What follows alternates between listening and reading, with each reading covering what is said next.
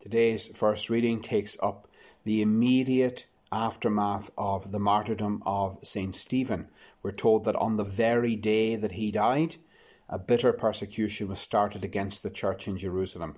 So, in Jerusalem, there are several thousand believers in Jesus Christ, and now this is the first time when a real strong persecution breaks out. And Saul, who had stood by and approved of Stephen's martyrdom, he seems to take charge of this persecution. We're told that Saul then worked for the total destruction of the church.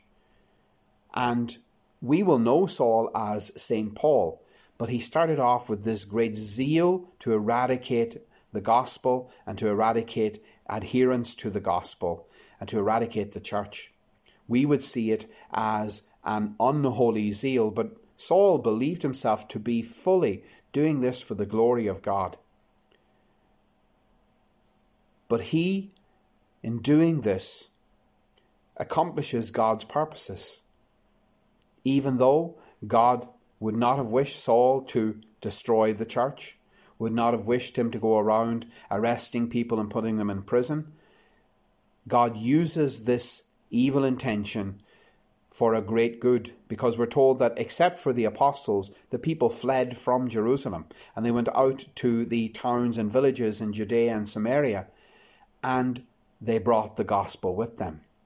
So here, Saul is trying to crush the Christian community, trying to crush the church and to stop the gospel, and it has the effect of actually spreading the gospel because the people leave Jerusalem bringing the gospel with them. Philip, one of the deacons, goes to a Samaritan town and he proclaims Christ to them.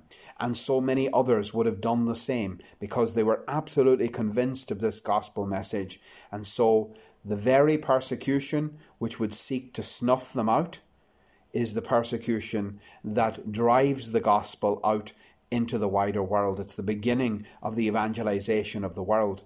And we'll hear in the coming days at Mass, and as we read through the Acts of the Apostles, we'll hear that Saul, this great first great persecutor of the church, he'll have his encounter with the risen Lord, and he'll be utterly transformed.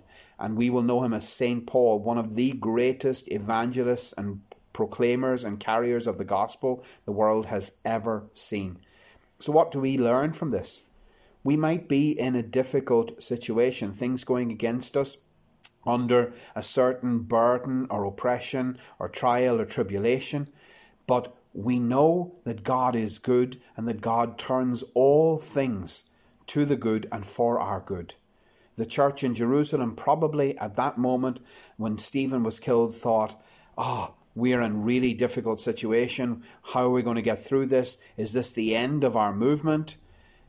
But God had a higher purpose, and He used the very trial and tribulation that they were undergoing to spread the gospel further, to bring the salvation of Jesus Christ to more souls, to spread that goodness of the gospel around. So in our trials, we have to wait patiently in the Lord on the Lord in those trials.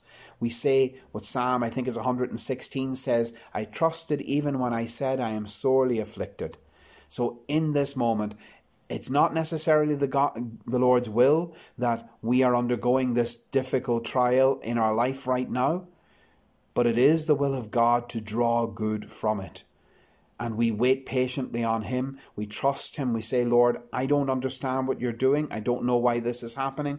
I don't know when it's going to end, but I know that you are a good God and that you are going to bring a great good from this terrible circumstances, even though I can't see it, even though I don't understand it, with all my heart and with conviction of my faith, I believe in it because your Son Jesus Christ has told me that you are a good Father and I need not worry.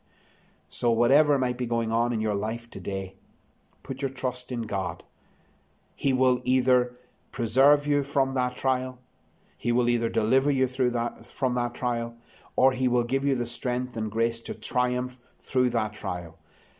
The ultimate effect will be a great good will come of it further down the line.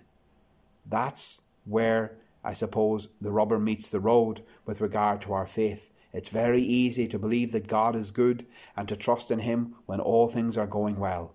But when things are against us, when there is opposition, when there is trial and tribulation, then our faith comes into its own and says, Lord, I trust you. I don't understand what's going on.